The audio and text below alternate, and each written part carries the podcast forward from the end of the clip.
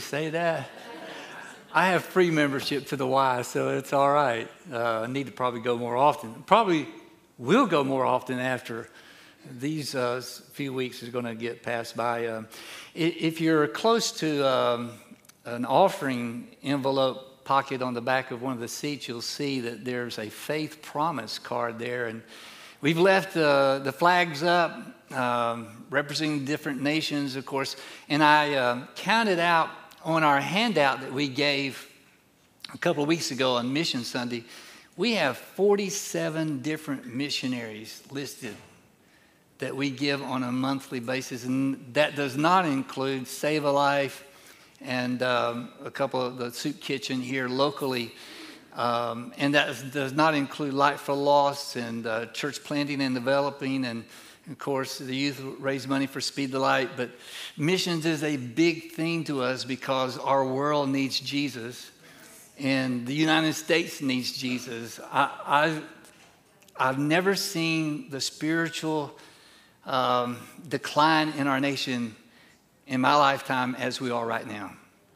It is very sad, but it's also an opening for God to show Himself great. So uh, we just want to encourage you to take one of those and pray about it and see what God lays on your heart.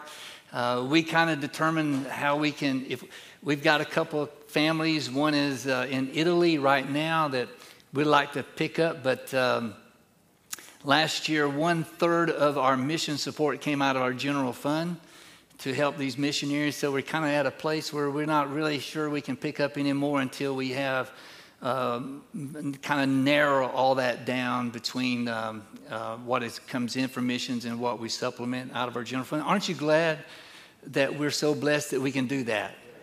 Because really, missions should be at the very core of who we are. We want the world to know Jesus. Um, I get almost daily updates from a couple that we support in Israel. And uh, just last uh, night, they're like eight hours ahead of us they had 40 people in a prayer meeting. I mentioned this in our prayer gathering right before Sunday school that we pray together. That uh, and there was a lady that came there uh, that is that is Jewish, not a believer, but she's searching. And uh, it's amazing the doors that are opening in Israel. Israel is very, it's a very um, delicate situation there, and uh, keep praying for them praying for God's presence to permeate what is going on there. Um, today, I want to take you to a passage in Paul's second letter to the church at Corinth. Aren't you glad for the crazy people at Corinth? I think it's all right for me to say that because these people were really difficult for Paul, but he loved them and he was correcting them and Thank the Lord we have 1 Corinthians and 2nd. Can you imagine not having 1 Corinthians 13? The, the chapter on love. But he's like sandwiched it between correction in 12 and correction in 14. Then we have 15, chapter 15, about the resurrection, an amazing letter.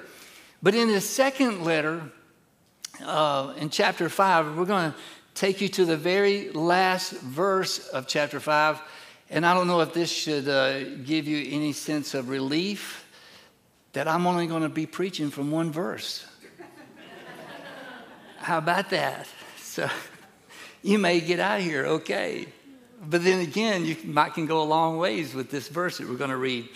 Um, this is such a difficult verse to translate from the original because when you look at the original and the line, the, the way the words are lined out, it's really awkward if you just translate it word for word in the sequence because there's ways that Paul is emphasizing some things here. So I'm going to read this in different translations. If uh, there's going to be up on the screen, I think, but uh, I'm going to start with the good old authorized version. How's that? Anybody still read the King James? Yeah, look at that.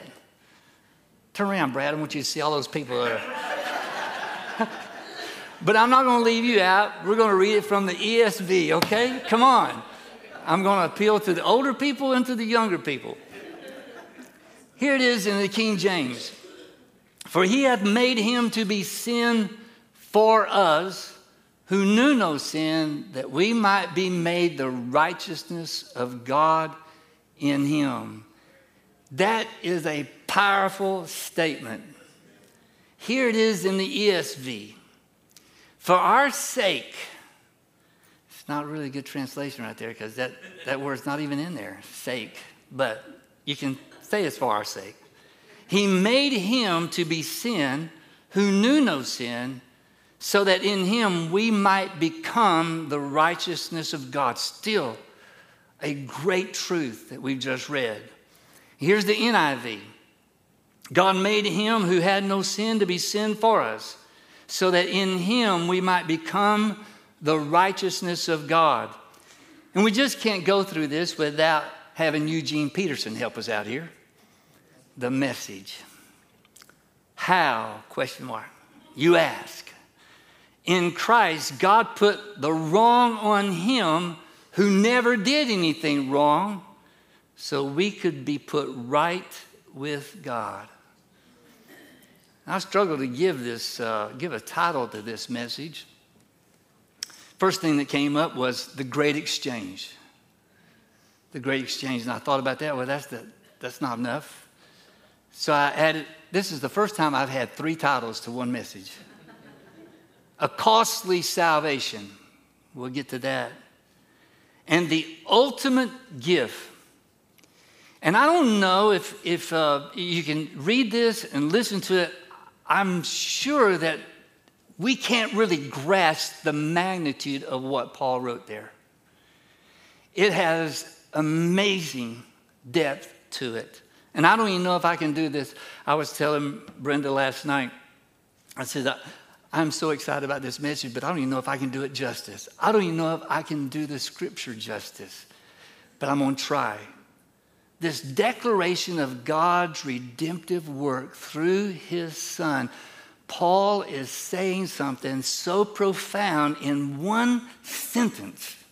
We're going to deal with three dynamics in this verse in just a moment.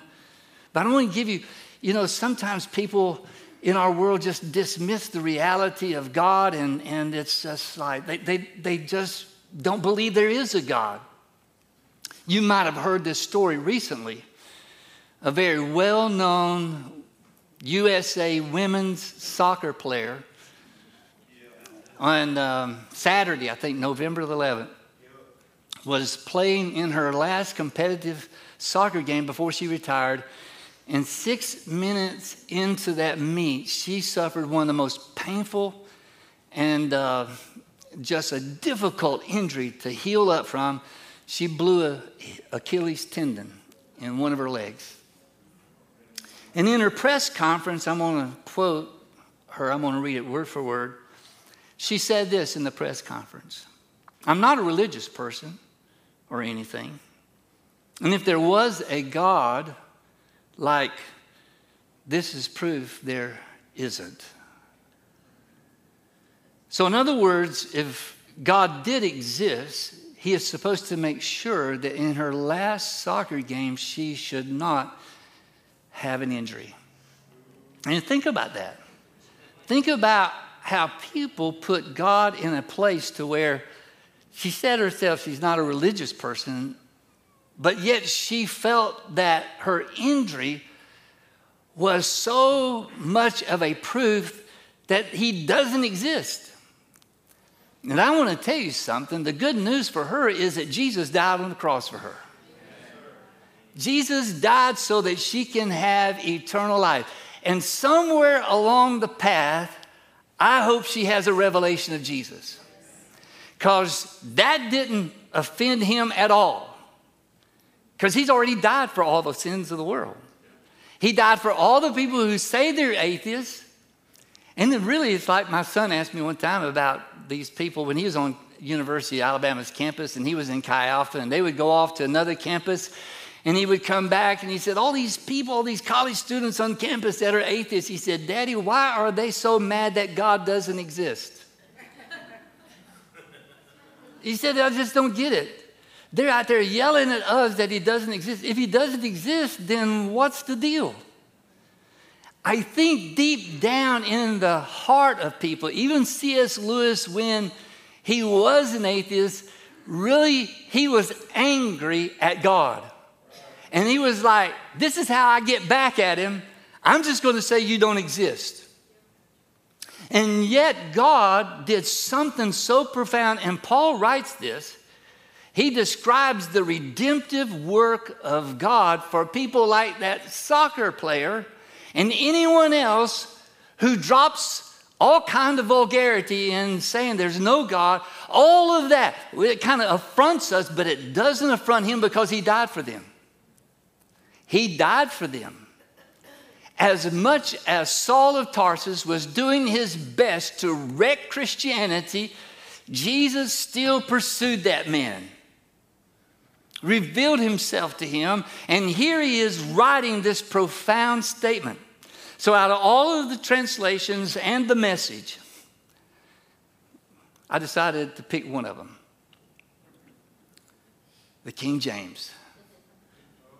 The King James. All of them are good, but I want you to hear it again. For he hath made him, made Jesus, to be sin for us. Think about that. Who knew no sin, that we might be made the righteousness of God in him. And there's three declarations here, if you want to jot them down, I'm going to try to cover them this morning. That Jesus is sinless. He is declared as without sin. He is sinless from conception all the way through his life, all the way to the cross. He never commits a sin. He is sinless. But he's also our substitute that is placed, all the sin is placed on him. Even though he is sinless in himself, he becomes our substitute. The imputation of sin upon Jesus is a reality. And the last is this that we might be made the righteousness of God in him. Hold on to your shouting nobody starts running the aisles. But maybe when you get home, you'll think about this and you'll run through the house saying, What a profound thought. The sinless substitute. He knew no sin. In fact, the early words in the original order is that he did not know sin and knowing gnosko having an experience with sin. He never experienced any sin. Sin never laid a hand on him, sin never touched his life. From his conception, which we'll celebrate in another month or so, right? His arrival on this earth, from that conception, it was sinless. He was sinless. When he was tempted in the wilderness, was that a true temptation? Was that a real temptation? Indeed, it was. He was a mortal man, a sinless mortal man, but he had everything that we deal with hunger, thirst. He even said, I thirst from the cross. He had all of these experiences of humanity as truly human, but without sin. Think about that. Sinless in every way. The Immaculate Conception, Mary conceiving Jesus as a virgin woman in her womb.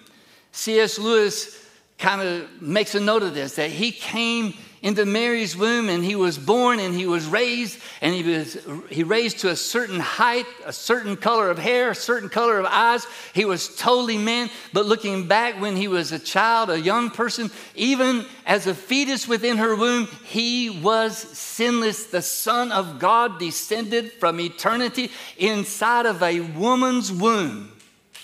And the reality is this sin never touched that conception because he was never linked with Adam. There was no trace of Adam in that conception. It is mind boggling how the eternal Son of God descended into a fetus environment, a conscious-less environment. And everything about his life growing up was a sense of growing as a mortal in as a human being, but also becoming aware of who he is at different times. I think it's really God's choice to pick one moment out of his upbringing when he was 12 years of age and he was, he, I don't know if he, I think he intentionally just had, stayed in Jerusalem. But he already knew who he was. He submitted himself to his parents, but he already knew he was asking questions. It didn't just come to him because he's the Son of God. It just didn't happen to him. He had to go through all of the learning, the reading, everything, all the skill sets. And yet he was without sin. Sin of Adam did not touch him as a child, didn't touch him as a young person. I think it's amazing that he lived 30 years before he did any ministry. 30 years. You think about, you think about, we, we would never plan it that way. We would have planned it that when he turned 12, it's on. He's a child preacher. There's been child preachers before, evangelists. But we think, well, when he turns 21, he's going to be catapulted in the ministry because we got, he's got an important mission. He spends 30 years waiting. Think about that waiting for the purpose of God to be fulfilled in his life. He did everything he was supposed to do in getting ready for that. Every, all of the relationships he had, he never once stepped across the line. He never did anything wrong. Isn't that amazing? He is sinless. He was tempted, but he never gave way to temptation.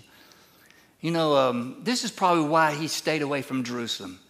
He stayed away from there because he, he didn't want to mingle with those people. He went out to where the people were who were hungry and thirsty for righteousness. But I tell you this the people in Jerusalem knew about him. And they were nervous about him because they heard all the crowds that went out to hear him preach. He was out there preaching. Again, we're looking at a single verse this morning.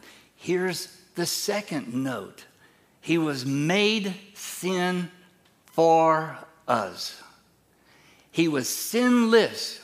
So, what does it mean that he was made sin for us? What does that mean? That he became sin for us. He was sinless, but what does that mean?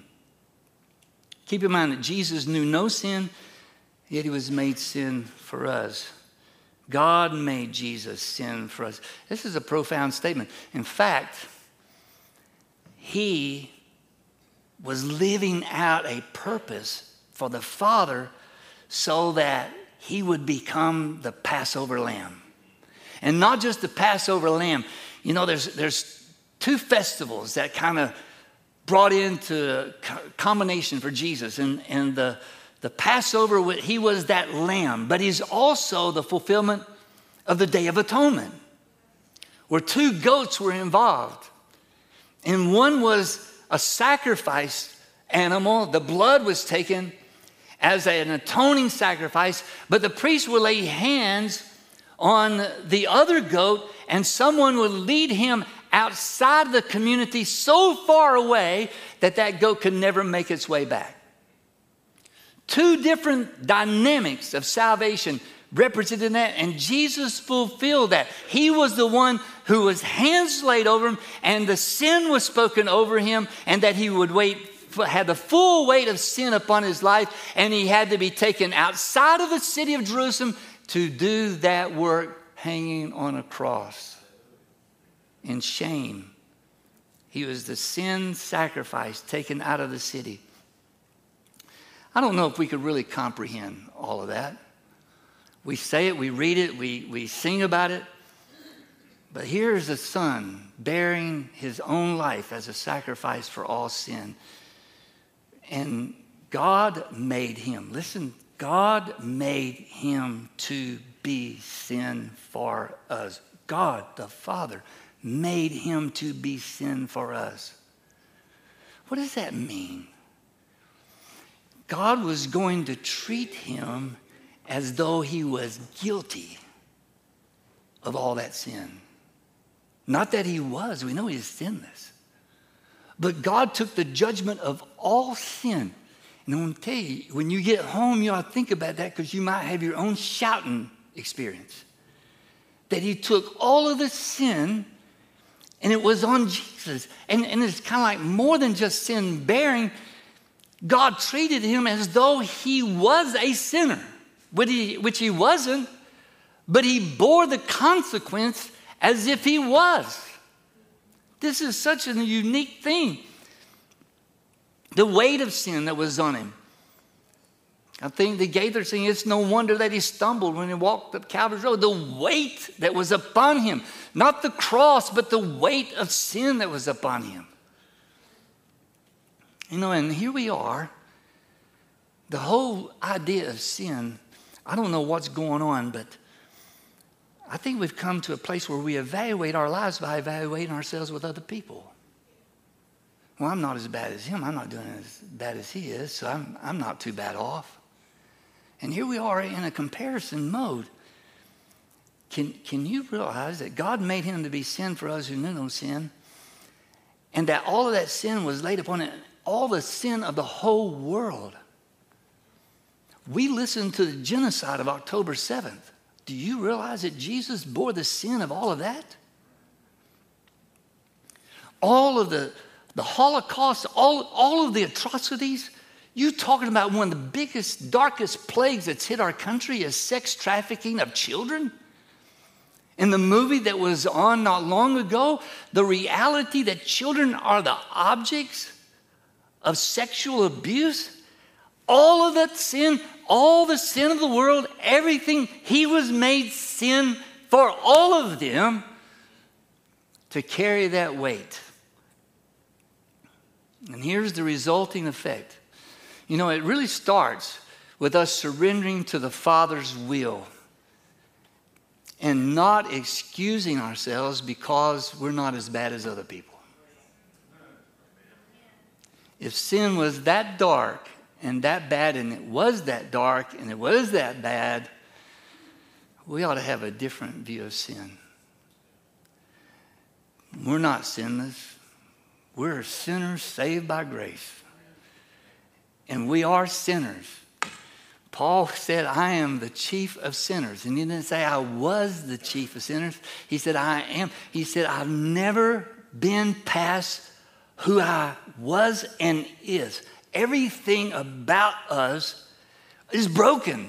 The only thing that's not broken is the redemptive work of Christ in us. But everything about us, we're flawed. We're sinners saved by grace. We will never cease in any way to not be sinners that are saved by grace. Amen. I thought that was a good point anyway. But here's the last. After all of that, what he did on the cross, who he became, all the suffering, all the pressure, all of the pain of our world was heaped upon him to the point that God the Father left him, couldn't be there with him for eternity. They had never been separated. Probably from the first strike on his back when they scourged him, he became the atoning sacrifice, and the Father left him. Some say the, the three hours of darkness when he was on the cross was the Father. Who knows when the Father pulled back away from him? That had never happened. That had never taken place. From eternity past, they were the same Father, Son, Holy Spirit. But in that moment, that was disrupted. God had to turn away from his only Son for what he became on the cross and what he was doing on the cross, the Father left him. Jesus just wasn't quoting a passage from Psalms when he said, My God, my God, why have you forsaken me? He said it because it, it, it was going on. It was going on right then. The Father was gone and he was broken. He couldn't fathom not having fellowship with his Father in heaven. It was all disrupted because of our sin. And yet, they did not take his life from him. They did not kill him. In fact, I can say with confidence, they couldn't kill him. When Herod decided he's going to kill all the children two years and under, he couldn't, he would have never succeeded in finding that baby and, and laying anything on that child. That child was not going to be harmed. This is why they head out to Egypt, because they fulfill Scripture.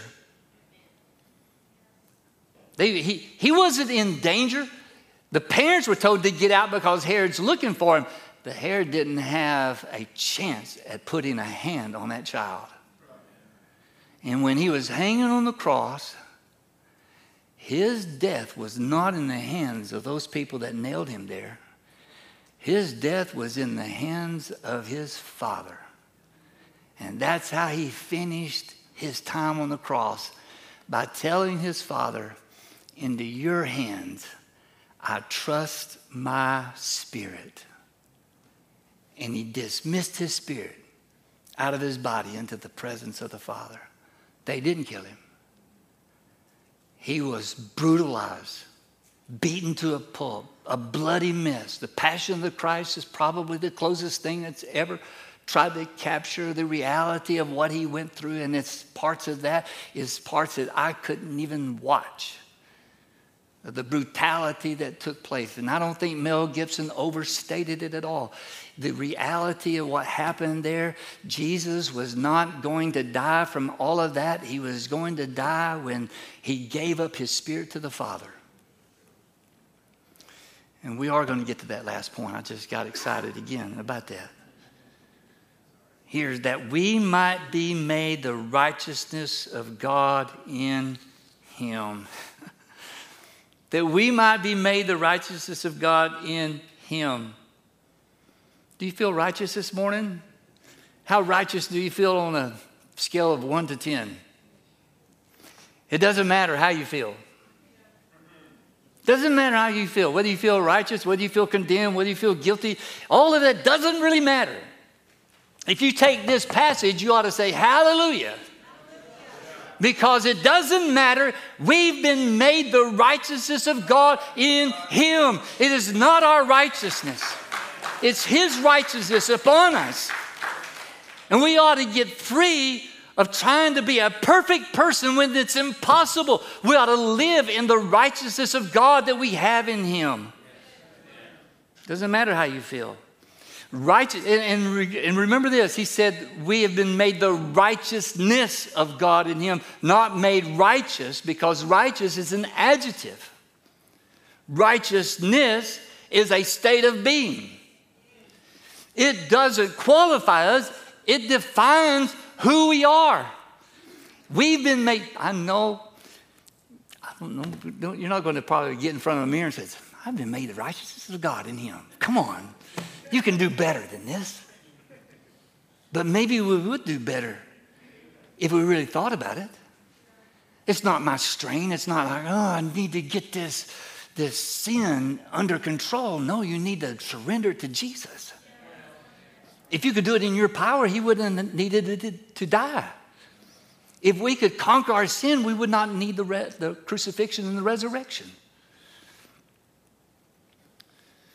I strain to really try to explain this because it's more profound than my mind.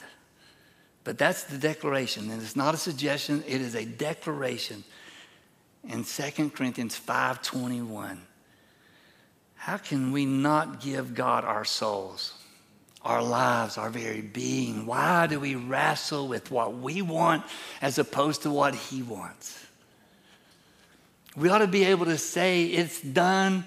It's over with. I'm tired of battling God's purpose and my purpose. And, and sometimes those things collide. We want, it to, we want things to be done this way, and God wants it to be done this way.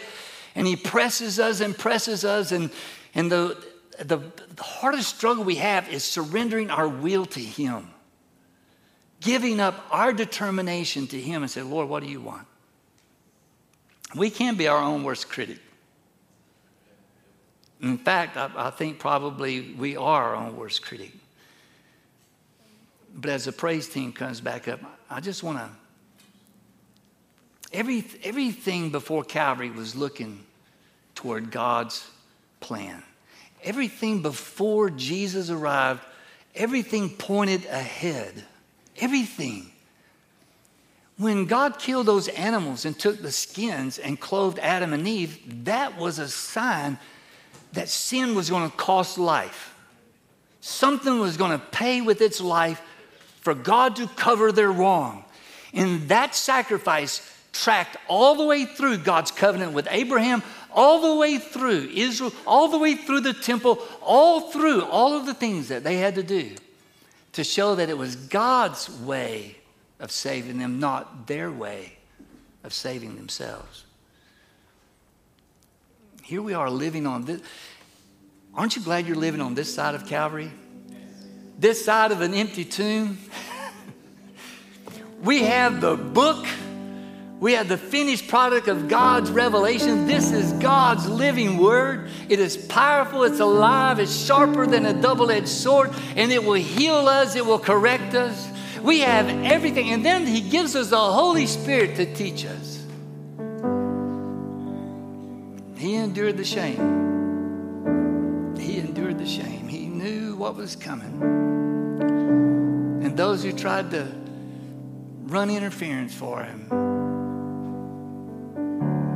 he told Peter, The devil is in you. I, I guess that's the way to say it. I mean, it probably hurt his feelings when he looked at Peter and said, Get behind me, Satan. He said, Why don't you say, Get behind me, Peter, that Satan is messing with?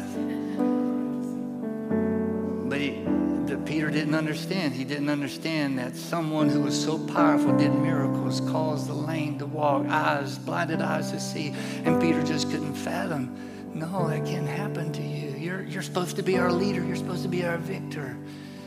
And yet Jesus wouldn't let any idea pop up that would diminish his, his purpose. And his purpose was to lay down his life for us. Would you stand with me?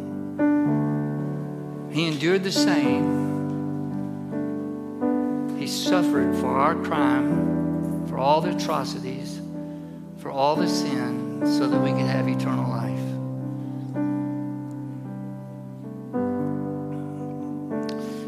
Lord, I pray that today we give ourselves to you. We give our lives to you. We lay our lives at your feet. For you are worthy. You are deserving of our souls, our minds, our energy. Forgive us, Lord, for hanging on to stuff that we know that's wrong. When you endured the cross to give us liberty and freedom. And I pray for those here in this room that battle something in their lives.